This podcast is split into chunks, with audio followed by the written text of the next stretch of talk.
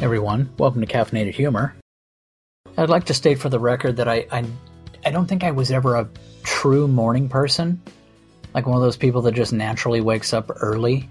At least not in my early life. I was always a sleep till noon kid. I was an insomniac a lot, so I was up during the week during school, but on the day that was for me, I would sleep till like noon, till one o'clock in the afternoon. God, think back to those times where you didn't have the responsibilities and you could get away with sleeping till noon. Nowadays, you can sleep till noon, but the second you get up, you just feel like a piece of shit, like you've just ruined your entire weekend. It's like, what the hell's the matter with you? I think it was when I was in college. No, after college. When I got my first serious job, it happened to be just luck of the draw, a job that it made me wake up early. I think I had to be on the road at like 5:30 or 6, which if you're not used to it, that'll kill you. That was really where I started getting into coffee in the early mornings. And it just seemed to continue. I spent about a decade working for companies that on a regular basis, I'm up at 5. And here's the weird part about doing that for a decade you do it long enough, it automatically becomes a time setting for your body, and it sets that tone for the rest of your life. Currently, I work a job where I don't have to be up early. I can get up late if I want. It's real flexible. It's it's one of those companies that like when other companies ran into a huge amount of problems because they weren't that flexible when COVID hit, my company immediately flipped to completely virtual and is flexible to the point that we have flourished in COVID, and it's a frightening thing. But I'm still up early. On a regular basis, I'll find myself just up at five, get up, use the bathroom, check out what's on the TV, maybe have a little coffee. I keep a uh, Kindle by the side of the bed so that I can read I also keep a laptop for the same reason, and I prefer. It used to be that 99, 100% of my writing was done on a Chromebook, and there's a reason for that. Chromebooks are the epitome of no brains, no headaches. They're a browser. And if it's the operating system that you use, and Chrome is an operating system in addition to being a browser, it is the epitome of no brains, no headaches. There's nothing going on behind the scenes. It is just a browser. So the second you turn the computer on, you've got about a seven second period, serious seven seconds, until it's on. And you you type in your username password. Typically, it saves it for you. All you do is click enter, and boom, you're online. Now, I bought a while back uh, for podcasting to use better editing software. I bought a Windows machine, but I got it with a ridiculous amount of RAM. I got it with a high end processor, and it has an SSD hard drive, which an SSD hard drive is kind of like instead of that spinning magnetic disk and the reader, it's more or less the hard drive version of memory, no moving parts.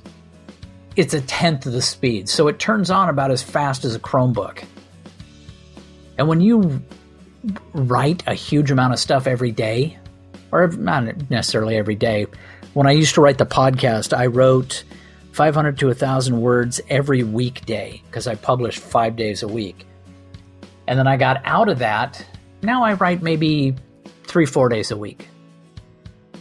But when you go on a lot of train of thought type stuff, you you need the ability to turn the machine on and begin writing within about 30 seconds. Otherwise, you're going to lose your train of thought, and all of a sudden, that that episode is just off the rails. But not being a morning person is also it's impossible to be cheerful in the morning. On those rare times I go to the 6 a.m. kickboxing class, I walk through the door and the coach knows better than to say, Hey, Will, how are you today? Because I honestly have to stop and think for a second as I formulate my shitty answer. I can't say everything's great because obviously it's not. I scowl without even realizing it. I have, you've heard of resting bitch face? I have resting cunt face. I just have this angry look on my face for no reason at all. But I think it gives you a good perspective, especially for writing, you know, snarky fiction. And it also gives a good, you know, it gives you the right perspective when you roll all that together for today's episode. One of those angry for no reason mornings on today's Caffeinated Humor. Now, have you ever seen a woman wear a dress that is so tight and so form fitting that for it to look good, she either has to have the most languidly boneless way of standing and presenting herself, or she has to pooch her hips out and clench her ass cheeks like she's holding in a huge fart. It's a tough look to pull off without looking ridiculous, and the only women that truly pull it off are the ones that have that languid, boneless way of moving. Yoga ladies go to class either dressed in their yoga outfits or they wear these floor length, stretchy, tight dresses. It's a good look done right. I mean, it's one of the most stunning things you've ever seen. But done wrong. She looks like she's wearing a cup. You know, it's either it's either a, a, a full bush or maybe a fat vagina. We don't know which. We're not going to judge here. And that's about all I have to say about that because, quite honestly, you could do an entire another podcast on it. But here's why only yoga ladies wear these dresses it's because only yoga ladies are frail and thin enough to wear them properly or even within the realm of properly. But every little bone sticks out in an unflattering manner. I appear to be the only man on the planet that seems to find that unattractive, though, because I watch guys trip all over themselves when in the presence of these skinny bitches. Now, these are my cynical thoughts in the wee hours of the morning as I wait for my coffee to cool enough to drink. It's what I get for getting up early. I, I'm, I'm in line at Starbucks when I'm usually waking up. And quite honestly, I it's it's a Monday. I didn't get any coffee yesterday. It was like a caffeineless uh, weekend, and I'm I'm I'm going through withdrawal. I need my fix. I got the shakes. Now, there's another type of yoga person that is a little more frightening, and that is what I like to call Mrs. Methuselah. Mrs. Methuselah is the older woman. She's about Eh, anywhere from early 70s to late 80s, possibly early 90s. And she is convinced that because she's taken yoga, Botox, lip injections, several facelifts, and God knows what else, that she looks young. However, she ends up looking like a duck lipped mummy. You know, I just took a second to read back over what I've written here, and I'm. I, when did I become this kind of a cynical, rude shit?